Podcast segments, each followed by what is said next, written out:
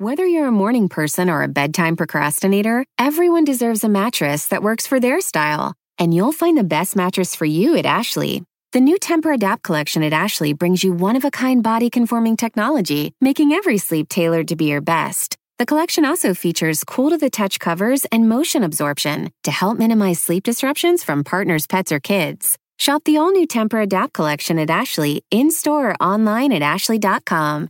Ashley, for the love of home. Rachel is off tonight, but she will be back again next Monday. So, he is back at the scene of the crime. Yesterday, former President Donald Trump returned to Mar a Lago, where FBI agents retrieved more than 100 classified documents last month. Trump announced on his social media platform that he went to the scene of the unwarranted, unjust, and illegal raid and break in so he could, quote, see for himself the results of the unnecessary ransacking of rooms and other areas of the house. So sad.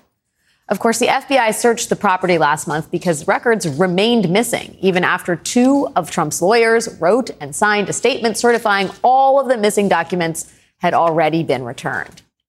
As a result, two of Trump's lawyers, Evan Corcoran and Christina Bobb, they are now in need of their own legal representation. As the New York Times reported last week, the lawyers, quote, have subjected themselves to scrutiny by federal law enforcement officials.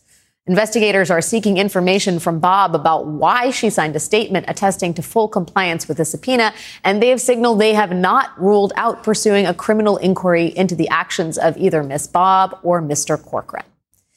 As Trump's lawyers are in court fighting the Justice Department over those documents, the former president is now directing his rage not just at the feds, but also at the state's Republican governor and a potential 2024 contender, Ron DeSantis. Rolling Stone reports that Trump is upset about DeSantis' decision to fly nearly 50 migrants from Texas to Martha's Vineyard last week, not because he thinks it was a depraved and irresponsible and inhumane practice to target asylum seekers, a practice that local Texas officials are now criminally investigating DeSantis for. No, Trump is angry because, well, it was his idea first. Quote, Trump is telling allies and confidants that he's outraged that DeSantis seems to think he's allowed to steal the ex president's mantle as both media star and as undocumented immigrant basher in chief. Trump has pointedly complained to some of the, his closest associates that DeSantis is attempting to take the national news cycle away from him. The plan to use black and brown people as pawns, that was his idea. Give him credit, Governor DeSantis.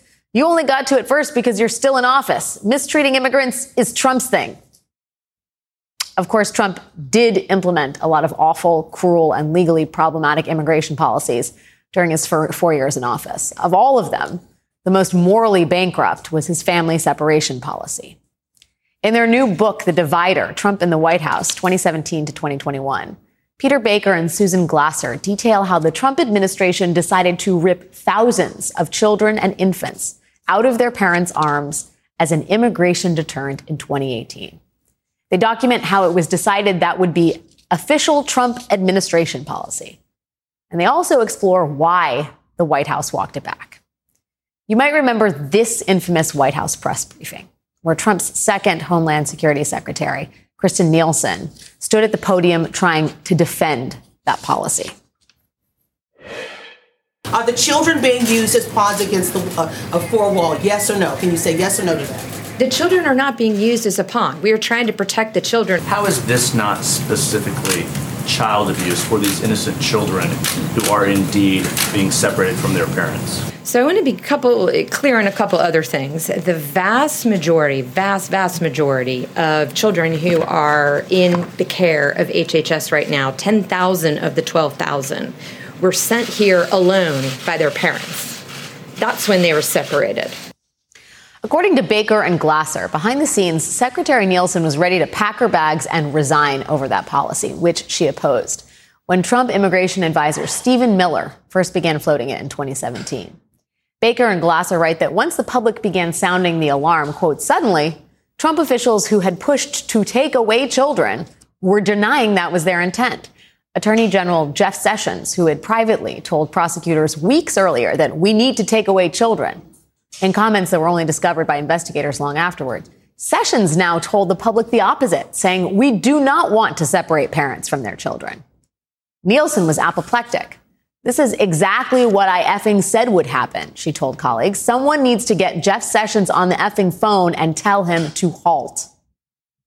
Even after Trump rescinded the family separation policy that summer, Nielsen's relationship with the president continued to deteriorate because the president continued to ask her to enact illegal immigration policy. As Baker and Glasser report, in 2018, Nielsen was already part of a group of Trump officials including John Kelly, Jim Mattis, Joe Dunford, Betsy DeVos, Ryan Zinke, who were on the verge of resigning en masse. All of them were worried that Trump was off the rails. By 2019, Nielsen formed a figurative mutual suicide pact with Health and Human Services Secretary Alex Azar. From their new book, quote, from the minute he signed the executive order reversing course on family separations amid a national uproar, Trump basically regretted it and routinely threatened to consider turning it back on. As the president privately agitated to resume the practice, Azar and Nielsen agreed that they would not go along again and formed a mutual suicide pact. If Trump did turn it back on, they would both resign together. Both knew a fight was coming. Stephen Miller would make sure of it. Nielsen called her aide, Miles Taylor, now serving as her chief of staff, to let him know. It looks like Stephen is going to be the border czar, she said. This is effing bleaked. We need to get ready. Taylor then called Stephen Miller and found the White House aide exceedingly excited to put on the crown, as he put it. Miller said he was going to go full Napoleon once in charge. I want to make sure you recognize that this moment was my coronation, Miller said. My coronation. That anecdote is just one of several new insights into an administration dead set on breaking laws, harming those with the least agency, and staying in power at all costs. Baker and Glasser also detail moments when Trump asked Nielsen to cancel, literally cancel the Ninth Circuit Court of Appeals to quote, get rid of the effing judges. And when Trump asked John Kelly why his generals couldn't be more like Hitler's Nazi officers. They describe how close Trump actually was to pulling the U.S. out of NATO and how the director of national intelligence, Dan Coats, was so disturbed by Trump's interaction with Vladimir Putin that he wondered what the Russian leader had on Trump. Baker and Glasser paint a full picture of a former leader who is still front page news on a daily basis, who might at any moment put his hat back in the ring to return to the White House 2024 and who is still fighting multiple legal wars on multiple fronts. One tomorrow, happening at a courthouse in Brooklyn over Mar-a-Lago documents. Another investigation happening in Georgia. Two ongoing with the Justice Department. Another with the New York Attorney General's office. And the list goes on and on. Joining us now is Peter Baker, New York Times chief White House correspondent and co-author of the new book out tomorrow with his wife and New Yorker journalist Susan Glasser. It is called The Divider, Trump in the White House 2017 to 2021. Peter, congratulations on this book. It is urgent in these times when Trump is no longer just in the rear view, but potentially on the horizon. And thank you for joining me tonight. Thanks for having me, Alex. I really appreciate it.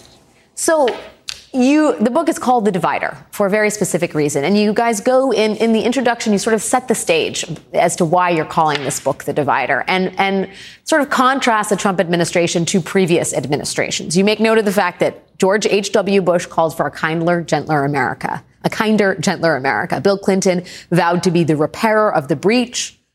George W. Bush presented himself as a uniter and not a divider. Barack Obama famously declares there's not a blue America and a red America but the United States of America. Now, obviously, much of this never came to fruition despite the lofty ambitions of all these administrations. But Trump very specifically came into office preaching about American carnage and living life on the dividing, living his administration's life, if you will, on the dividing line that split America down the middle. Talk to me a little bit about what you learned in the course of writing this book about how deep seated that desire to divide truly was within this man who was our president.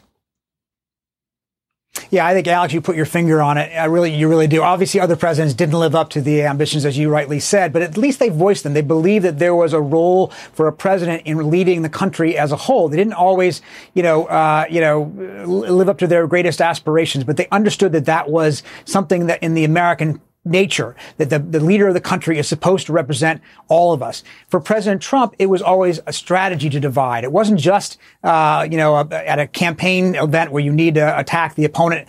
Dividing was part and parcel of his presidency from the beginning, dividing the country, dividing his own staff, dividing his party, dividing Washington, dividing even at times his own family. And it's just, it's the nature of who he is. Now, he wasn't the one who caused the polarization in America that we see today. He, in some ways, is a, a symptom of it, but he also, of course, took advantage of it. He recognized, in a way, what was already happening in our society, how much we were fragmenting, how much we were pulling up ourselves apart into, into different tribes. And that in fact, became the, the launching pad for him to get to the presidency in the first place. The reason we focus a lot in that intro on immigration is because it's sort of the perfect um, capsule for Trump's de- desire to divide, right? This literal border wall, this notion of us versus them, who belongs here, who does, who didn't.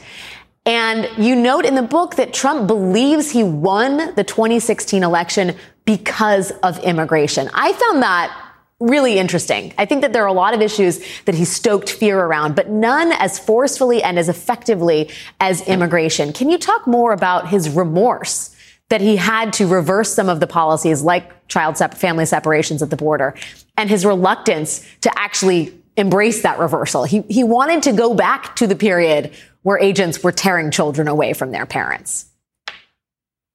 He believed that there was almost nothing that could be done that was too tough when it comes to stopping people coming over the border and targeting immigrants in this country, uh, particularly illegal immigrants, but also legal immigrants at times. Some of the legislation he endorsed would have cut legal immigration to this country as well. So it's not just about whether you, uh, people have broken the law coming in or not. There was a visceral feeling inside the party when he started talking about building the wall at these rallies. He loved the response he was getting. It encouraged him to go further. He understood that he was crystallizing a policy down to just these three word, words, build the wall, build the wall.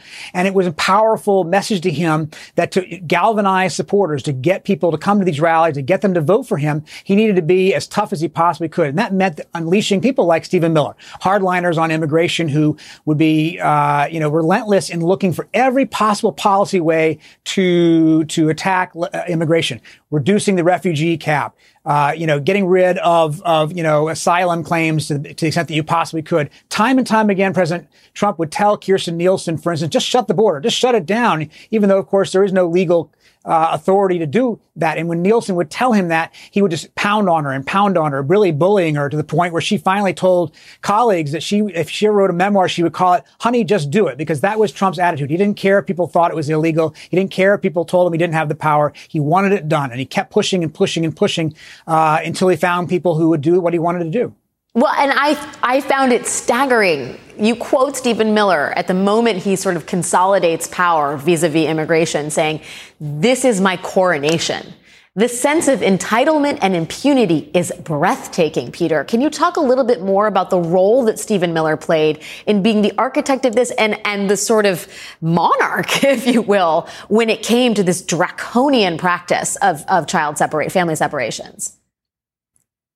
Well, Stephen Miller cared about this issue more than anybody else, and as a result, he became sort of the uh, the one person within the White House who made sure it was on the agenda every possible way it could be. He convened meetings of people from across the administration, sometimes without even cabinet secretaries knowing about it. You know, Kirstjen Nielsen and John Kelly, they would discover only afterwards that Miller was pushing some policy with officials who didn't even uh, tell them what was going on. He was a very uh, uh, smart, savvy, bureaucratic player. He figured out how to enact policy that would accomplish the goals he wanted to, sometimes even if the president himself wasn't fully on board. And, and he was relentless in pushing back against people he thought were weak, like Kirstjen Nielsen, like John Kelly, like like anybody else who told him, wait a second, let's follow the law here. There's rules. There's, there's also tradition. He didn't like, uh, when people told him he can't do it. So this idea of being his coronation, when finally he felt like President Trump had given him the power, the authority, the, the mandate to finally enact some of these policies he wanted to, particularly fa- family separation.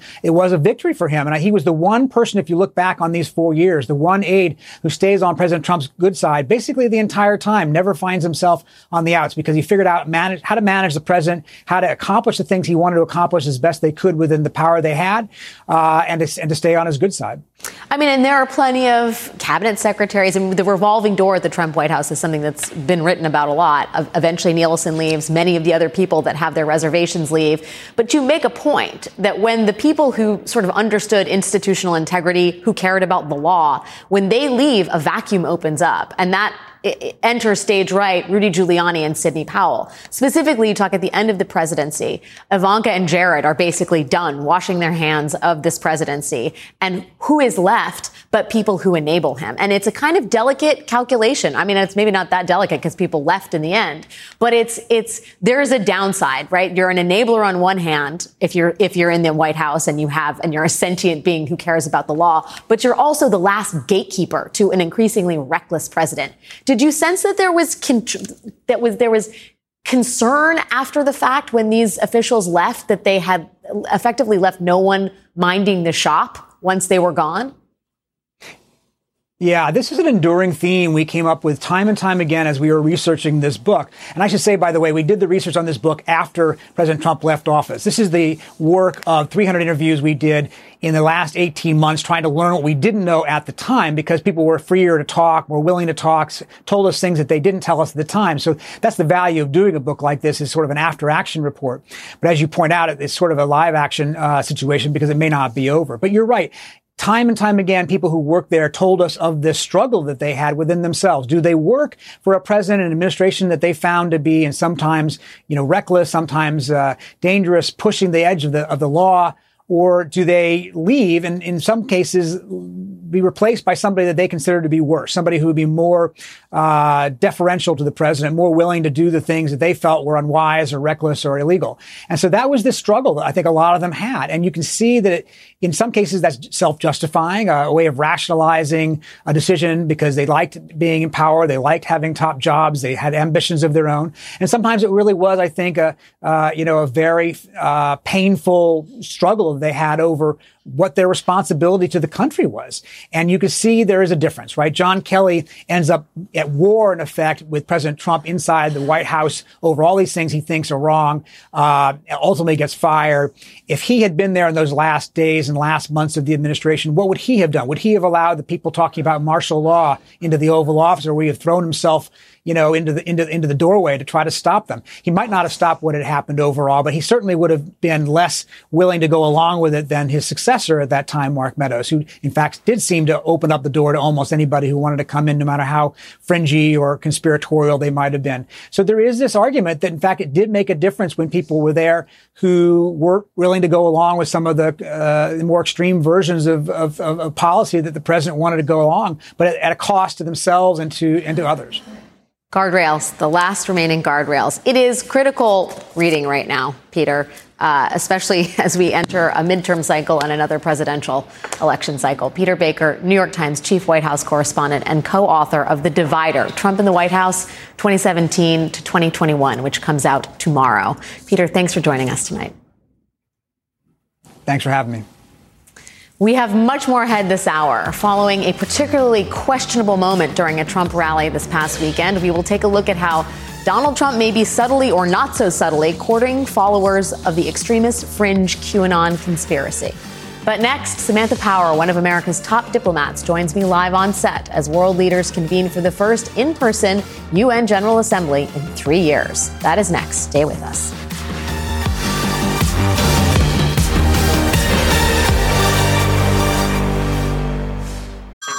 Hey everyone, it's Ted from Consumer Cellular, the guy in the orange sweater, and this is your wake up call. If you're paying too much for wireless service, you don't have to keep having that nightmare. Consumer Cellular has the same fast, reliable coverage as the leading carriers for less. And for a limited time, new customers receive their second month free when they sign up and use promo code MONTHFREE by May 31st. So why keep spending more than you have to? Seriously, wake up and call 1 888 freedom or visit consumercellular.com. Taxes, fees, and other third party charges will apply. See website for additional details.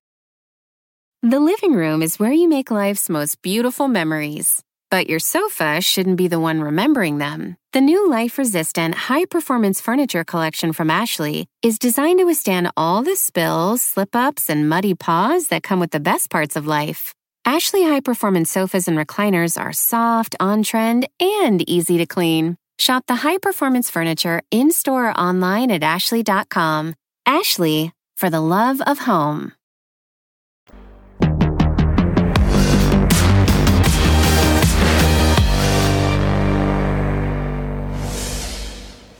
This evening, the U.S. Senate received a classified briefing from senior Biden officials on the situation in Ukraine. The House will receive a similar briefing tomorrow morning. This is a complex and pivotal moment in the Ukraine war. On the one hand, there's been this stunning counteroffensive from Ukrainian forces in the country's east.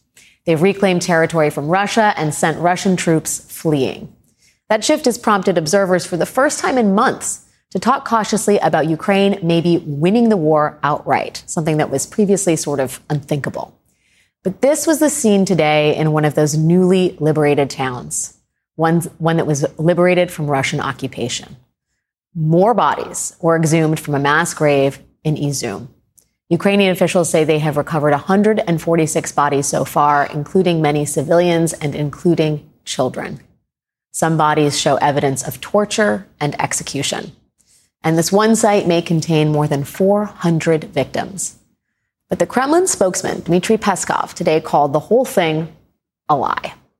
Now, Ukraine is painstakingly gathering evidence from Izum and other cities in the hopes they can one day prove in court that the atrocities committed by the Russians are very much real. Meanwhile, the downstream collateral effects of the war across Europe and the globe are only deepening. And they don't look to be going anywhere soon, particularly the destabilization of food and energy supplies. When it comes to the human toll of those ripple effects from the war, the person at the forefront of the U.S. government's response is Samantha Power.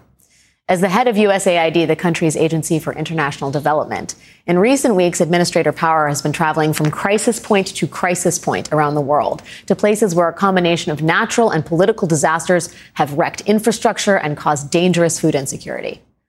And all of it is aggravated by Russia's invasion of Ukraine, not to mention climate change. And Samantha Power brings to this role a very particular history. She served in the Obama administration on the National Security Council and then as Obama's ambassador to the United Nations. But even before that, she was widely recognized as one of the world's experts on war crimes and genocide and bringing the perpetrators of those kinds of atrocities to justice.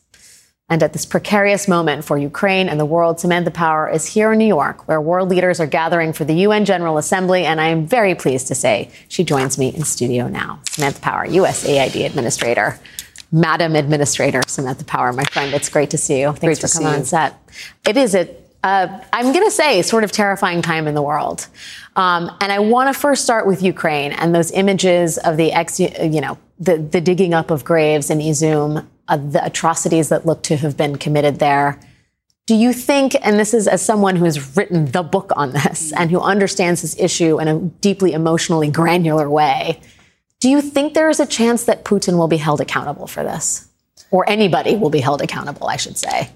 It's a great question. And um, certainly those images, those lives cry out for accountability now from the grave.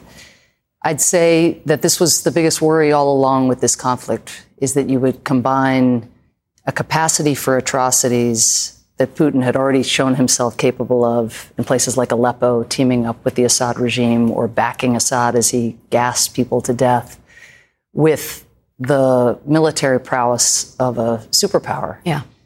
And when you see the lines being pushed back, and every time they are pushed back, what is unearthed no pun intended, you see the stakes of this of this conflict. And in terms of the accountability question, all I can speak to is from my own experience being in Bosnia, mm-hmm. where again you had similar atrocities, mass graves, um, targeted attacks, use of sexual violence, uh, the killing of children, along with elderly men and women. Um, and the perpetrators just strutted around with that sense of impunity mm-hmm. that you see in the territories that Russian forces have occupied, and you have seen in Crimea and in Donbass since 2014. And it was Milosevic, these names now, you know, became kind of iconic, associated yeah. with war crimes, Mladic, Karadzic, and they were so smug and they were so sure. And all the international community could do and did, led by the U.S., is document the war crimes, painstakingly interview the survivors, those scenes that we see uh, in Izum today and in Bucha not long ago, uh, those are the same scenes we saw play out, and people wondered, will it ever go to any constructive use? Mm-hmm. But even as in the in recent weeks, when you hear grumblings of discontent in yeah. Moscow, you start to imagine a scenario where, at some point, you know, there'll be different leadership in, in, in, in, Russia. I mean, just by definition, the actuarial tables are such that that will happen at some point, uh, no, no, no, matter what. And so life is long. Uh, certainly the sanctions, the export controls, all of those uh, other punishments that have been put in place, accountability becomes part and parcel to any scenario, even after a peace agreement, you know, where those things get um, re-examined or, or, or, loosened. And so the incentive structure changes over time, and it's up to the United States and other countries to stick together mm-hmm. and to continue to, to not only document and put yourself in a position to hold people accountable, but see the International Criminal Court process through, see the UN Human Rights Council process through, support the OSCE, support, we, we at USAID support uh, Ukrainian uh, NGOs on the ground who are now, they've set up 22 offices across the country just painstakingly documenting case after case. And there are 15,000 incidents of war crimes that have been documented so far. Yeah, I think uh, Ukraine's top prosecutor said they've identified 34,000 potential war crimes, which is just a staggering number. And I think that, I mean, that number alone can, I think, cause some people to be defeatist. I know you're hopeful that you won't, you're pragmatic as well. Mm. Time is marches forward, regimes change. But I wonder how much you think disinformation and the current Russian posture is a different calculation than, you know, it, the, the sort of posture of genocidal leaders in the late 90s, right? We have, we are living in a time where the Russians can literally take the stance that none of this is happening. All of these, all of this talk about whether it's war crimes or food insecurity, grain shortages caused by Putin's war in Ukraine, that's a confection of the West. That's not real. That ability to do that and say that and have people believe them seems like a new development. Or do you think the practice of misinformation may be a different through different channels, but ultimately is the same as it was?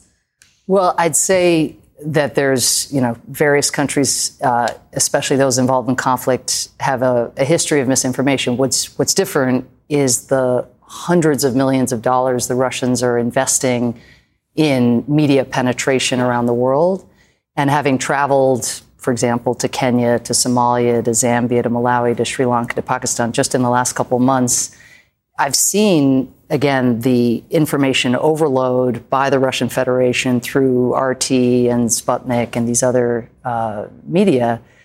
But I don't really get the sense that many people are buying it. Huh. Now, one piece of evidence came early in the conflict. Getting 141 votes to condemn the Russian invasion at the United Nations may not sound like a lot. There are 193 countries in the UN, but I know firsthand from working there, most countries want a duck when a hard vote comes up. 141 countries st- stuck their heads up, even though there was coercion and intimidation, harassment, you know, claims that resources were going to be cut off. They still took that stand.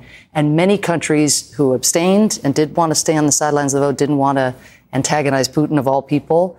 Uh, you talk to them privately, and they're horrified. Hmm. Because every country has an interest in territorial integrity uh, being sacred, and in one country not lopping off part of a neighbor militarily.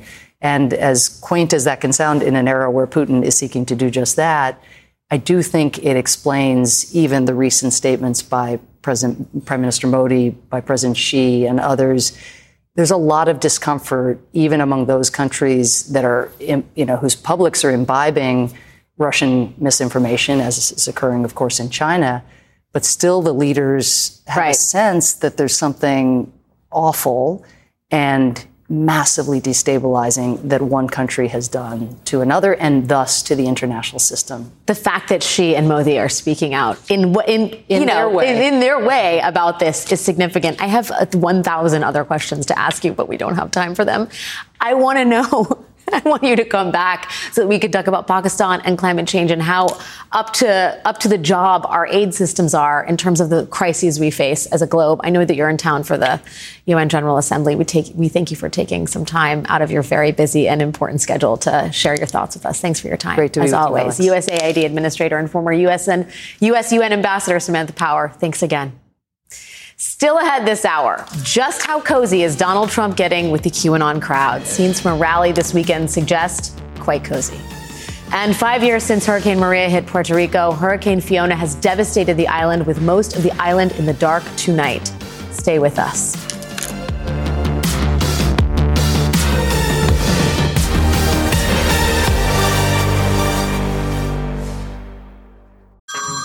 Everyone, it's Ted from Consumer Cellular, the guy in the orange sweater, and this is your wake up call. If you're paying too much for wireless service, you don't have to keep having that nightmare. Consumer Cellular has the same fast, reliable coverage as the leading carriers for less. And for a limited time, new customers receive their second month free when they sign up and use promo code MONTHFREE by May 31st. So why keep spending more than you have to? Seriously, wake up and call 1 888 freedom or visit consumercellular.com. Taxes, fees, and other third party charges will apply. See website for additional details. Whether you're a morning person or a bedtime procrastinator, everyone deserves a mattress that works for their style. And you'll find the best mattress for you at Ashley. The new Tempur-Adapt collection at Ashley brings you one-of-a-kind body-conforming technology, making every sleep tailored to be your best. The collection also features cool-to-the-touch covers and motion absorption to help minimize sleep disruptions from partners, pets, or kids. Shop the all-new Tempur-Adapt collection at Ashley in-store or online at ashley.com. Ashley, for the love of home. It has now been more than a day since Hurricane Fiona made landfall in Puerto Rico, but for the island's inhabitants, the storm is far from over. Tonight, more than a million people remain without power, and about two thirds of the island lacks access to running water after the slow moving hurricane dumped more than 30 inches of rain on the island this weekend. Hurricane Fiona is expected to continue to dump water across both Puerto Rico and the Dominican Republic throughout tonight. The National Hurricane Center is warning that these rains could produce, produce life threatening and catastrophic flooding, along with mudslides and landslides. Already, one person in the French Caribbean island archipelago of Guadeloupe has been confirmed dead. His house literally swept away by the flood, and more than a thousand people have been rescued from flooding in Puerto Rico itself. If you've been watching coverage of the hurricane, you've likely already seen this video of a bridge in a central mountain town being washed away by the floods. With power out across the island, news outlets still don't have that many visuals to show you what's happening. But this video is actually incredibly emblematic of the overall issue. The bridge here is a temporary bridge that was installed by the National Guard after Hurricane Maria in 2017. It was meant to be temporary. It was meant to be replaced by a permanent bridge that could withstand this sort of thing. But five years later, that still hadn't happened. Efforts to rebuild and fortify the island's infrastructure have been plagued by corruption, mismanagement, political red tape, more storms, and a series of earthquakes. It took 11 months after Hurricane Maria for all the power to be restored on the island. 11 months. You may remember that the first company Puerto Rico hired to fix the grid after Maria was insanely underqualified for the task. They had a t- total of two full time employees, but somehow they got a no bid contract to repair the entire island's power lines. That contract was canceled. After that, the president of a second company was arrested for bribing a FEMA official to land a similar contract. Both the FEMA official and the president of that company have since pleaded guilty to offering and accepting gifts surrounding that deal. On top of all the contracting scandals, it took three years for the Trump administration to approve FEMA funding to rebuild Puerto Rico's power grid. And a lot of that money has still not been spent. As of last month, the island's government had only spent about $5.3 billion of the 28 billion that FEMA had allocated for post-Maria recovery. Last year, after declaring bankruptcy, the government run power company privatized and effectively leased its infrastructure to a private company on a 15 year contract. That company was supposed to help repair and fortify the power system, but residents say outages are still frequent, if not actually worse than before and large protests against the company, those have become a regular occurrence. Just last month, Puerto Rico's governor, whose own administration was behind the privatization, he denounced the company. So, as dangerous as it is that Puerto Rico tonight is without power and clean water, it is unfortunately not unexpected. The governor says he expects restoration will take days, not months, like Hurricane Maria. As for water, he also hopes that situation will improve by the end of the week. And President Biden assured Puerto Rico's governor today that the number of federal support personnel on the island would, quote, increase substantially. FEMA's administrator, Deanne Criswell, she herself is scheduled to travel there tomorrow. Tomorrow is the fifth anniversary of Hurricane Maria devastating the island, and the memories are still fresh. We will be right back. On Saturday, Donald Trump held a rally for Ohio Senate candidate J.D. Vance in Youngstown, Ohio. His most fervent followers showed up as they usually do, but they also did something that they don't normally do. This is a video from that rally. See if you notice anything different. We are a nation that allowed Russia to devastate a country, Ukraine, killing hundreds of thousands of people, and it will only get worse. It would never have happened with me as your commander in chief. You see what the crowd is doing there with their hands? Holding up a single finger? The reason all of those people in the crowd were participating in that gesture is likely because that song you heard playing while Trump spoke, that song sounds just like a song that is associated with the QAnon conspiracy. The song is called Where We Go One, We Go All. Now, Trump officials denied that the song they were playing at that rally was the QAnon song. They claim it was a different royalty free song they use at rallies. But the crowd at that rally clearly believed what they were hearing was that QAnon conspiracy anthem. And they were familiar enough with it to make that gesture as it played. For years now, we have been watching Trump communicate with fringe and extremist groups using dog whistles, some of them none too subtle. He famously told the Proud Boys to stand back and stand by during the 2020 election, and just a few weeks later, he refused to disavow QAnon at an NBC News town hall. Let me ask you about QAnon. It is this theory that uh, Democrats are a satanic pedophile ring and that you are the savior of that. Now, can you just once and for all state that that is completely not true so and that disavow QAnon yeah. in its entirety? I know nothing about QAnon. I just told I you. I know very little. You told me, but what you tell me doesn't necessarily make it fact. I hate to say that. I know nothing about it. I do know they are very much against uh, pedophilia. They fight it very hard. Like I said, we have seen some of this before from Trump. But after January 6th, seeing Trump appear to openly court QAnon feels dangerous. After all, QAnon's beliefs are far stranger and even more fringe than your run of the mill election denialism. They believe the Democratic Party is full of secret Satan worshiping pedophiles. When Donald Trump was tweeting complaints about Mueller's Russia investigation, QAnon adherents were promoting wild conspiracies that Mueller was secretly working with Trump to arrest Hillary Clinton. They not only believe that Trump is still president, but also that one day Joe Biden will be forcibly removed from office and that Trump will be reinstated as commander in chief. It is these kinds of beliefs that often lead people to dismiss the QAnon movement, especially when there are other explicitly violent far right movements to worry about, like the Oath Keepers and the Proud Boys, groups that helped plot the January 6th attack on the Capitol. But there were plenty of QAnon followers leading the charge on January 6th as well, and their movement has far more reach than any of those other groups. Last year, a poll by the Public Religion Research Institute found that QAnon has become as popular as some major religions. With 15% of Americans say they believe that the U.S. is secretly controlled by a cabal of Satan worshiping pedophiles. 15% of the country. If Donald Trump is now courting the legions of Q followers openly in public rallies, how concerned should we all be? Joining us now is Jonathan Greenblatt, National Director and CEO of the Anti Defamation League. Jonathan, I find this staggering. It's as if we've all been sleeping and not realized the sort of poison that has come in with the tide and the degree to which it yep. has spread all over this country. How has this happened? How has QAnon gotten this kind of reach? Well, so QAnon goes back to 2017 when it first showed up on 4chan, which is sort of a corner of the web that was favored by extremists and Q, this supposed government insider who couldn't reveal his identity, started doing Q drops where he would share information. And again, he started to contrive these, he, she, it, started to contrive these wild conspiracies that, as you said, there was a cabal of pedophiles, Satan worshiping pedophiles, manipulating the deep state in order to change the country. Uh, so this started to gain steam when their followers, Anons, mm-hmm. hence the QAnon, started spreading the stuff from off of 4chan onto Gab, onto Reddit, onto YouTube, onto Twitter and Facebook, and really all over social media. And now what it feels like we're seeing is a kind of dovetailing of the forces, right? Oh, yeah. So that the Proud Boys, the Oath Keepers, QAnon, various elected representatives in the Republican Party Yeah. are all saying kind of the same things about stolen elections, about Trump being the rightful leader.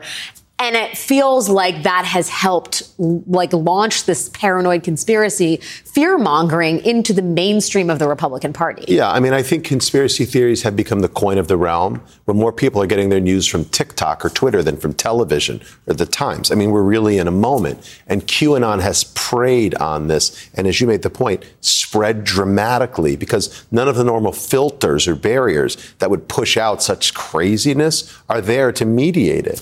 So look at ADL, we track extremists, Yeah. and I can tell you right now, the extremists are celebrating. They're celebrating on Gab, on 4chan, on 8chan, and those what remains of those sites. They're celebrating on Truth Social.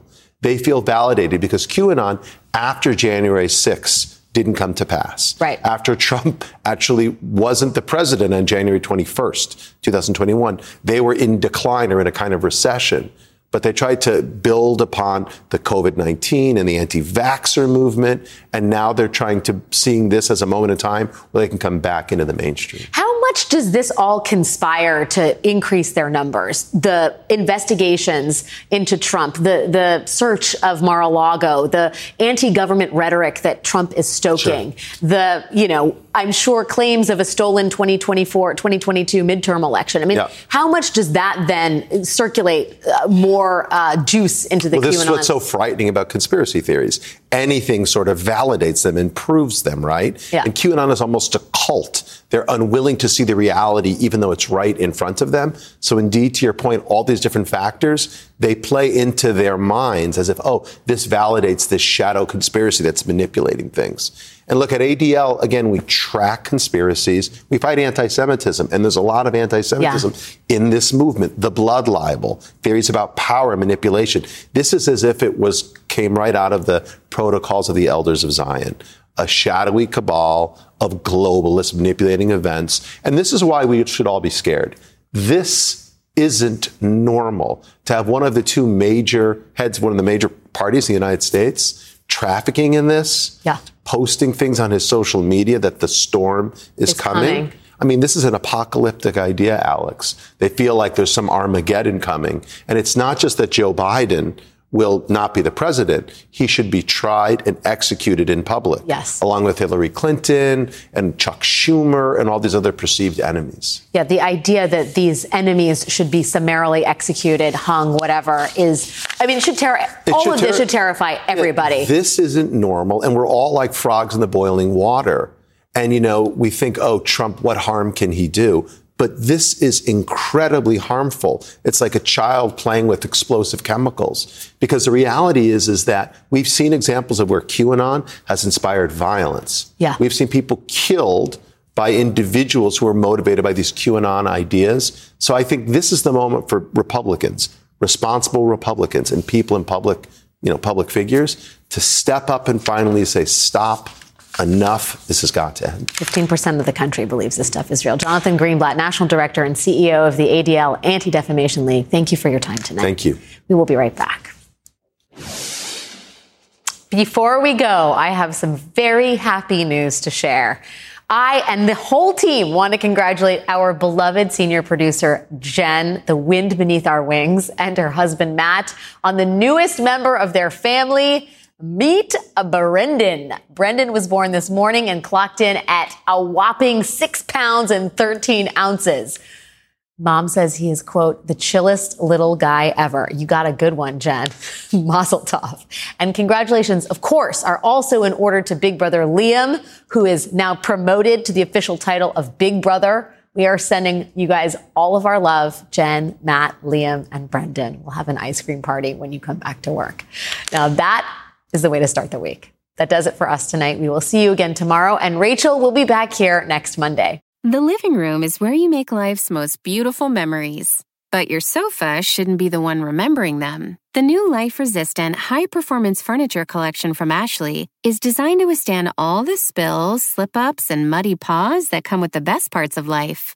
Ashley high performance sofas and recliners are soft, on trend, and easy to clean. Shop the high performance furniture in store or online at ashley.com. Ashley, for the love of home.